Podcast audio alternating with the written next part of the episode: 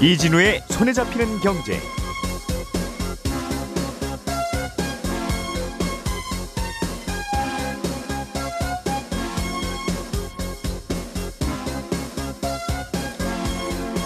안녕하십니까 이진우입니다. 정부가 어제 GTX C 노선의 기본 계획을 확정 발표했습니다. 앞으로 남은 절차는 뭐가 있고 언제쯤 준공될 예정인지 진도는 어디까지 나갔는지 등등 좀 알아보겠습니다. 어, 민간이 분양하는 임대 아파트라는 게 있죠.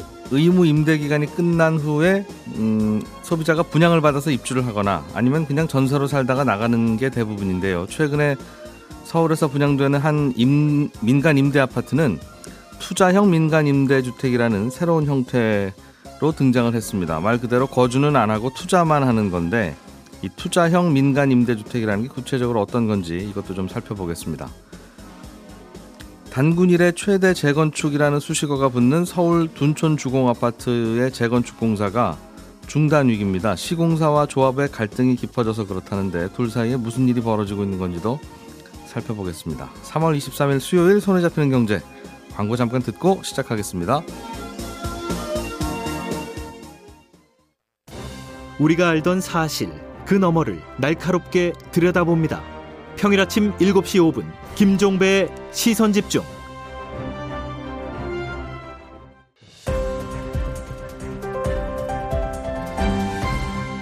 이진우의 손에 잡히는 경제. 네, 경제 뉴스들 중에 중요한 것들, 중요한 것들 중에 좀 이해가 안 가는 것들을 주로 어, 골라서 정리를 해드리는 두 분이죠. 박세훈 작가, 김현우 소장 두 분과 함께 경제 뉴스들 정리해 보겠습니다. 어서 오십시오. 네, 안녕하세요. 자, 정부가 어제 GTX C 노선의 기본 계획을 확정했다는 뉴스가 나왔어요. 네. 일단은 이 C 노선은 어디서부터 어디까지 가는 겁니까? 시계로 비유를 하면 대략 8시 방향에서 2시 방향. 8시에서 2시. 예. 예, 예. 동에서 서, 서에서 예. 동을 예. 가로지르는 노선입니다. 인천 송도에서 경기도 남양주 마석까지 연결이 되는 건데요. 중간에 용산, 서울역, 청량리 등을 거치게 됩니다. 예. 참고로 A 노선은 11시에서 5시 방향. 음, 5시에서 11시 방향. 네. 예. C 노선은 12시에서 6시 방향. 이렇게 되어 있습니다. 좀 전에 C가 8시에서 아, B, 2시라면서요. B, B, B. 아, 아. B. B가 네네. 12시에서 6시 방향. 네. 음, 알겠습니다. 예. 아, 잠시만요. 죄송합니다. 죄송합니다. 어제 GTX가 발표한 게 B 노선이에요. 기본 계획이 발표된 게. 아, 어제 발표된 게 B. 아, B, B입니다. B. 예. 네. B는 말씀하신 대로 8시에서 2시 방향. 네. 음, 대각선 한쪽. 네. 나머지 대각선 하나가 A. 네, 그렇습니다. 어, 아래 죄송합니다. 아래 위를 관통하는 게 C. 네. 어제 발표된 건 B. 네, 그렇습니다. 알겠습니다. 그럼 진도가 어, 어, 기본 계획을 확정했다는 건 이제 스케치 시작했다는 겁니까? 아니면 어느 정도 진도 나갔다는 겁니까? 거의 초창기 단계입니다. 일단 GTX 사업을 비롯해서 국가 철도 건설 사업이 어떻게 진행이 되냐면요. 네. 어디서부터 어디까지를 연결할지 노선을 일단 정합니다. 그럼 그 노선이 사업성이 있는지 없는지 예비 타당성 조사라는 걸 합니다. 네. 여기서 어느 정도 사업성이 있다고 판단이 되면 그 노선을 정부 돈으로 만들지 아니면 민간 돈으로 만들지 그것도 아니면 정부랑 민간이랑 같이 만들지를 정하고 음. 정부랑 민간이랑 같이 짓는다고 하면 또 어디서부터 어디까지를 정부 돈으로 하고 또 어디는 민간 돈으로 할지 이걸 또 다시 정합니다. 음. 그 다음으로 정부가 맡은 지역의 비용이 얼마나 될지를 확정하게 되는데 예. 이 단계가 바로 어제 정부가 발표한 기본 계획 확정입니다. 누구 돈으로 할지 민간이 얼마나 들어올지가 결정됐다는 거예요? 그렇습니다. 그리고 정부 돈을 음. 얼마를 쓸지를 확정한 겁니다. 그럼 이제 그 돈 쓰기만 하면 되니까 다 결정된 거네요. 아닙니다. 좀 더 말씀드려 볼게요. 예. B 노선인 경우에는 용산에서 서울역, 청량리를 거쳐서 상봉까지 4개 역을 정부 돈으로 하기로 했고 네. 송도에서 용산까지 가는 구간 그리고 상봉에서 마석까지 가는 구간을 민간이 하기로 했는데 그 양쪽에 그 변두리 지역은 민간이 하고 그렇습니다. 중간에 있는 가운데 그 정부입니다. 서울 몸통을 지나는 거는 서울이 한다는 거죠. 그렇습니다. 아, 아, 정부가 한다는 거죠. 네. 정부에서 추진하는 구간에 들어가는 비용을 2조 원으로 확정을 했다. 음. 이게 어제까지 나온 내용입니다. 그래도 가운데 토막을 이용하는 분들은 많을 테니까 네. 그건 정부 돈으로 해도 된다는 이른바 예비 타당성 네, 조사 등등에서 뭐- 뭔가 설명이 되니까 하는 걸 텐데 그렇습니다. 머리와 꼬리 부분은 민간이 하도록 하겠다. 그렇습니다. 정부 돈으로 하기에는 수지가 안 맞는다는 거죠. 민, 처음에는 민간이 하기로 했었는데 민간이 다 하려고 했더니 수지 타산이 안 맞는다고 나온 겁니다. 그래서 안 하겠다고 나오는 바람에 민간이 검토를 해보고 네. 네. 그래서 아이 그럼 중간 부분은 저희가 정부 돈으로 하겠습니다. 나머지 부분이 민간이 좀 들어와서 하시면 그래도 좀 사업성이 나오지 않겠습니까? 라고 된 겁니다. 가운데 토막을 정부가 하는 게 민간 도와주는 건가요? 그 잘 모르겠네요, 그게.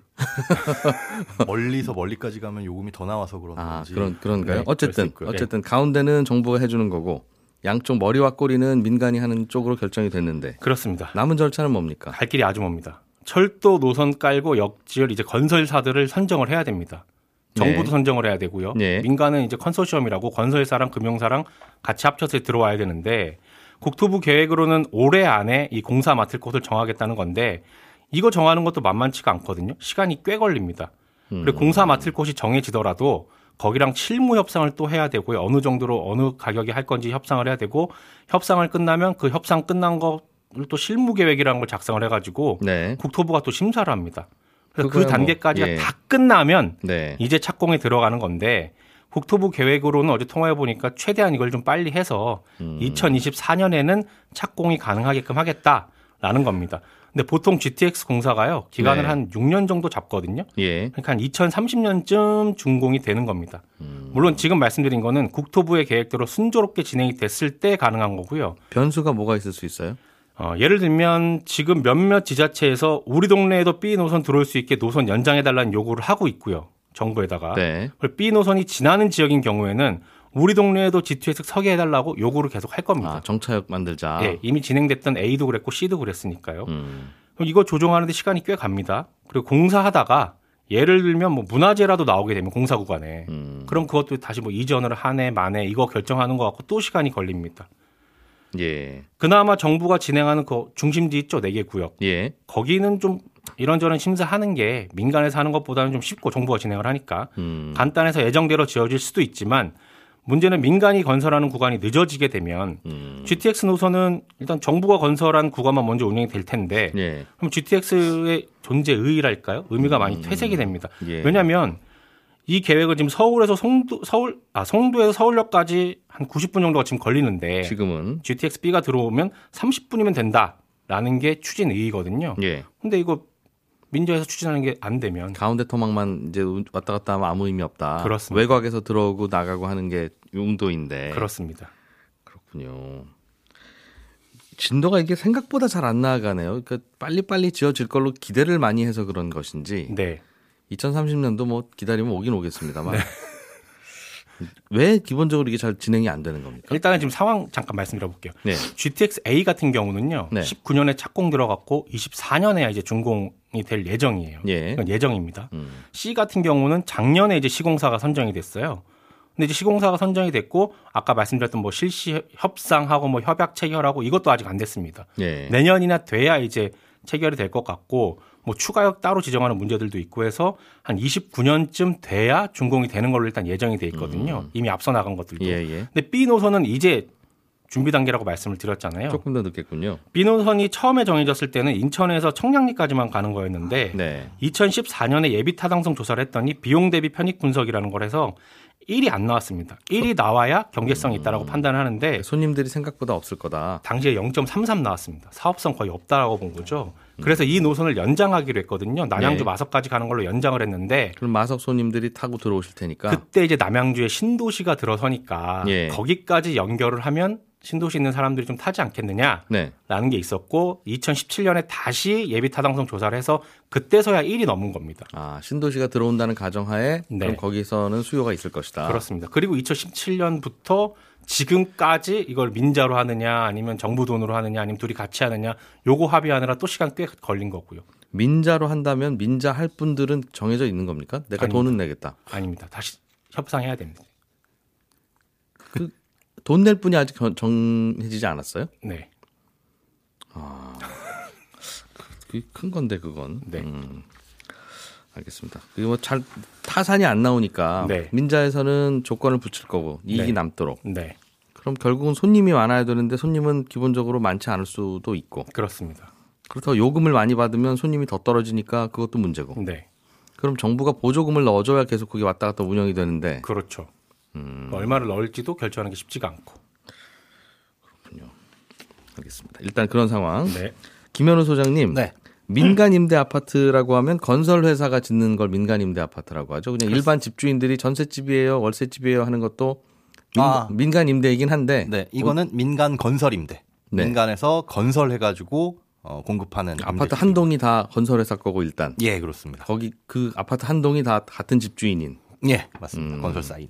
예. 그건 보통 임대 아파트로 세입자를 받으면 예 영원 무궁이 임대 아파트입니까? 아니면 그러진 않고요. 의무 임대 기간이 지나면 분양을 할 수도 있는데 보통 요즘에 의무 임대 기간은 10년입니다. 음. 10년 동안은 무조건 임대로만 예. 건설사가 주인이어야 되고 예. 10년 이후에는 거기에서 살고 있던 임차인들에게 뭐 분양권을 준다거나 아니면 다른 음. 방식으로, 방식으로 분양을 한다거나 그렇게 바뀌고 있습니다. 그럼 완공하고 나서 분양하는 시점을 10년 뒤로 미룬 그냥 아파트네요. 네, 그렇습니다. 실제로 소유권이 바뀌는 시점을 10년 뒤로 밀어놓은 음. 것 이렇게 보시면 중간에는 임대를 하고 예, 그러면 그게 분양되고 나면 임대 아파트가 주- 자꾸 줄어들겠군요. 그렇죠. 처음에는 임대로 시작했지만은 예. 어, 건설사도 이걸 임대의 목적이라기보다는 궁극적으로는 분양을 목적으로 네. 어, 하고 있으니까 음, 음, 줄어들기는 합니다. 현재 구조는 그런데 예. 여기서 좀 더 특이한 분양 형태가 네, 등장했습니다. 그렇습니다. 이게 좀 전에 말씀드린 대로 10년 동안 임대를 해야 되잖아요. 네. 그 임대형이 있고 분양 이 공급을 할때 어, 이렇게 임대한 다음에 혹시 거주하시다가 나중에 분양 받으실래요? 하는 이제 분양 전환형이 있습니다. 이건 이제 공급 시점에서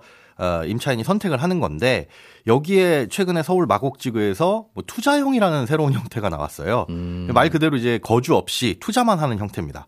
그러니까 예를 들어서 분양 전환형으로 받으면은 이게 3억짜리 집이다. 예. 아, 그리고 임대형으로 받으면 전세로는 2억이다.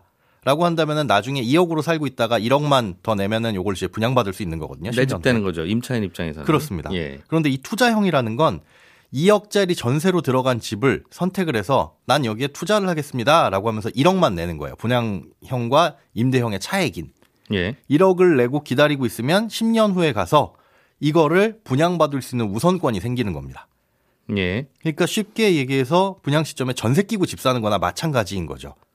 아파트가 공급이 되는데 네. 일단은 10년 동안은 전세로 누군가가 들어오고 음. 그 갭인 1억을 내가 집어넣게 되면 나중에 가서 이 집을 획득할 수 있는 우선 분양권을 주겠다.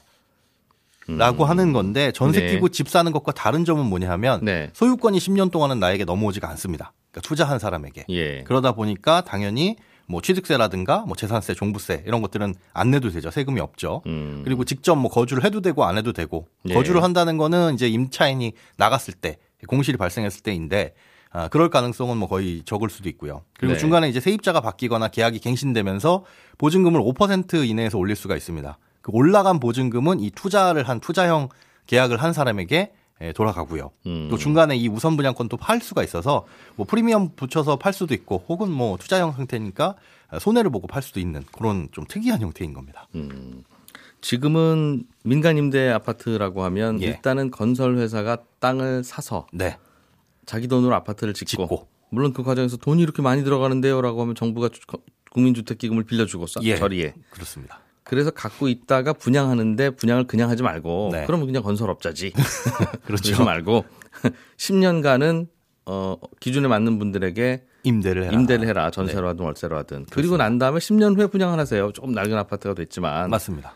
어 그렇게 하는 구조인데 네. 그 10년간은 그러면 그 아파트를 지은 건설회사가 집주인인데 맞습니다. 그 10년간의 집주인도 건설회사는 안 하겠습니다.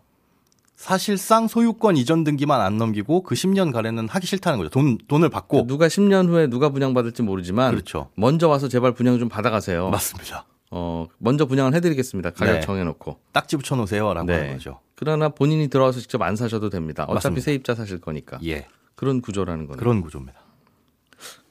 임대주택 건설에서 하는 회사는 왜 이런 선택을 하죠? 아, 이게 분양 받으려고 하는 분양 전환형을 선택하는 사람들이 시행사 생각보다 적었기 때문이에요. 이 아파트 같은 경우는 다 이제 지어져 놓고 바로 이제 입주가 가능한 상태인데 이걸 분양 전환형을 공고를 모집을 해봤더니 20%밖에 모집이 안 됐습니다. 그러니까 이 아파트가 좀 특별한 게 특수한 게 75세대밖에 안 되는 이른바 나홀로 아파트고 아, 앞으로 이런 아파트가 많아진다는 게 아니라 그렇습니다. 특정한 요 아파트는 이런 식으로라도 좀 팔아야 되겠습니다 한다는 맞습니다. 화제가 되고 있다는 네. 그래서 이런 게 화제가 될 수는 있는데 어떻게 보면은 허점인 거거든요. 예. 앞으로 이렇게 공급을 해도 법적으로는 문제가 없는 거고. 근데 여기서 이런 방식을 나타낸 이유는 만들어낸 이유는 인기가 없다 보니까 예. 평형도 그 면적도 굉장히 작습니다. 전용 면적이 30제곱미터 이하예요. 예. 두 가지 형태인데 뭐 1.5룸 아니면 투룸 형태의 소형 아파트입니다. 음. 아, 그리고 뭐 말씀하신 대로 당장에 이제 주택을 취득하는 게 아니라 10년 후에 취득할지 말지가 결정이 되는 거다 보니까 이걸 계약한 비율이 20%밖에 안 돼요. 그러다 보니 어디 있는 아파트? 서울 마곡지구입니다. 마곡지구에. 예. 예. 이 궁여지책으로 만들어낸 분양 방식인데 이게 마냥 계약자한테 또 좋은 방식은 아니에요. 일단 투자형을 선택한 계약자도 리스크가 굉장히 큰게 예. 주택을 취득한 게 아니니까 관련 주택 대출은 전혀 안 됩니다.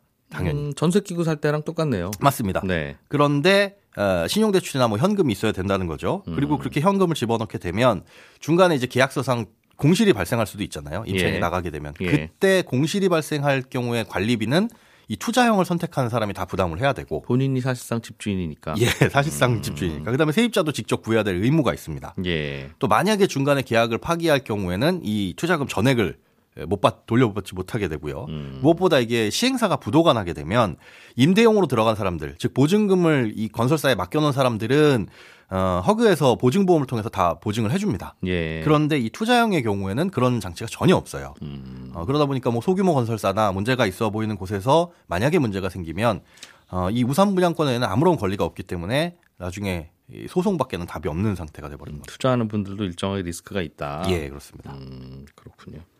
알겠습니다. 사실상 친구 보고 집 사라고 하고 어. 어, 10년 후에 내가 정해진 가격으로 다시 되살게. 내가 지금 내 이름으로 살 수가 없어, 친구야. 예, 하는 셈에 투자를 하라는 거군요. 그렇습니다. 그 대신 중간에 친구가 떠안는 리스크는 내가 다 떠안을게. 어, 그렇죠. 어, 공실이 되면 관리비 내가 낼 것이고. 네. 근데 서로 서로 믿자 이러고 시작을 하는 겁니다. 그런데 이제 그 나중에 문제가 되면 네. 알겠습니다. 이게 법적으로는 문제는 없습니까? 문제가 없다고 지금 보고 있어요. 일단 민간 임대 사업자의 의무는 임- 의무 임대 기간 동안 소유권을 이전하면 안 됩니다. 네. 임의로 양도하면 안 되는데 그 양도 기준이 소유권 이전 등기예요. 근데 당연히 10년 동안 소유권 이전 등기는 발생하지 않기 때문에 네. 어, 임의로 양도한 거 아니고요. 그리고 최초 공급 시점에서 분양 전환을 할 수 있는 선택권도 임차인한테 한번 줬고 그리고 임차인이 10년 동안 거주할 수 있는 거에 대해서 뭐 문제도 안 생기고 뭐 보증금에 대한 문제도 없기 때문에 법상 문제는 없는데 네. 우려되는 거는 이제 그렇게 투자하는 사람들이 제대로 모르고 들어갔거나 중간에 프리미엄을 받고 여기에 들어가신 분들 같은 경우에는 특히나 이 리스크를 모르고 중간에 살 수도 있는 거잖아요. 예. 10년 동안 또 무슨 일이 생길지 모르는 거고. 그리고 또 한편으로는 아, 여기에 이제 투자형이라고는 하지만 이 투자 과정에서 아무런 세금도 없고요. 또 예. 각종 규제에도 뭐 전혀 상관이 없어서 현금만 있으면 들어갈 수 있는 거라 이 우선 분양권의 프리미엄만 노리는 투기성 거래를 현재의 이 법상으로는 전혀 막을 수 없다는 문제도 생길 수가 있습니다. 이거는 초초에 들어갈 때 그냥 10년 살다 나오실 건지 네. 10년 후에 분양을 받으실 건지를 결정을 하고 들어가는 구조인가 보군요. 그렇습니다. 어, 처음에 공급 처음에 시. 들어가는 이 임차인이 맞습니다. 살다가 10년쯤 지나서 나 그냥 분양 전화를 받을랍니다. 우선권이 없습니다. 아, 그거는 안 된다. 네. 그 우선권을 이제 다른 곳에 넘어가겠는데 그 우선권을 이 투자형에게 준다라는 거죠. 음, 그렇군요. 예. 지금은 인기가 없는데 네. 10년까지 계속 갖고 가자니 건설회사도 불안한 그렇습니다. 어, 그런 거라서 그래서 돈은 미리 받아놓고 싶고. 음, 이게 사실 해프닝일 수도 있고 화제일 수도 있으나 예. 아주 사실은 본질을 건드린 것인데 네. 기본적으로 그럼 투자하는 사람은 바보라서 이 아파트 투자하냐? 여기 아니. 들어가는 분들은 안 하겠다 나는 난 이거 분양 안 받을 거다. 네. 잠깐 살다 나올 거다. 예. 가치 없을 것 같다라고 보는 이 아파트를 네. 누군가는 가치 있을 거라고 보고 거주도 안 할 거면서 투자형으로 갖겠다는 거잖아요. 맞습니다. 리스크가 있음에도 불구하고. 이분들 덕분에 사실은 이 아파트 계속 유지되는 거 아니겠습니까? 그렇죠. 음. 앞으로 나- 공급될 민간 임대 아파트도 어 이런 방법도 있네. 그러니까 이런 식으로 사겠다는 사람이 없으면 이제 앞으로는 민간 임대 아파트가 잘 안 지어질 거 아니겠어요? 불안하니까. 그렇죠. 공급이 외곽에는. 네. 그래서 집이 여러 채 있는 사람들이 가끔 욕도 먹는데 집값을 올리는 문제도 있고 하니까 가끔씩은 이렇게 수요가 없는 지역에도 투자하는 개념으로 집어넣고 그러니까 또 거기 아파트가 지어지고 네. 그렇지 않으면 안 지어지는 그런 문제가 있는 것 같아요. 음. 박 작가님, 네. 둔촌주공 아파트를 재건축하는 그 아파트 네. 이름은 아직은 뭐라고 잘 몰라서 네. 그냥 둔촌주공이라고 우리가 부르는 네. 단군. 예, 지어지다가 갑자기 공사가 멈췄어요. 그렇습니다. 재건축 조합이 시공사 상대로 소송을 제기했는데 예. 쟁점은 재건축 공사비 증액 문제입니다. 근데 증액 비용이 많고 적고의 문제라기보다는 다른 게 쟁점인데 둔촌주공은 재건축 조합이 최근에 바뀌었거든요.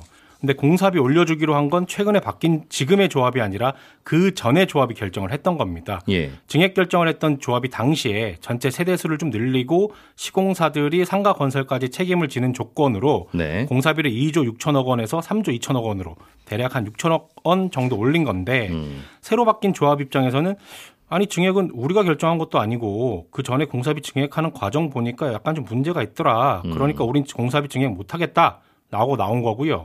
재건축 시행하는 쪽에서는 아니 무슨 소리냐 당시에 문제 없이 원만하게 다 진행이 됐던 거다. 그리고 지금 공사가 한창 진행이 돼서 50% 가까이 지었는데 지금 와서 이러면 어떻게 한다는 거냐? 공사비 증액 안 해주면 우린 그럼 공사 못한다. 원래 계획대로 증액을 해줘라. 라고 부딪힌 겁니다. 음. 그래서 이 문제로 1년 가까이 갈등 중이었는데 어제 조합 측에서 이 문제를 법원으로 가져가기로 했어요. 그러니까 그 전 조합이 시공사랑 맺은 공사비 증액 계약이 문제가 되는지 안 되는지 법원 판단 아. 받아보겠다는 겁니다. 조합이 여러 개가 돼 버렸군요. 그렇습니다.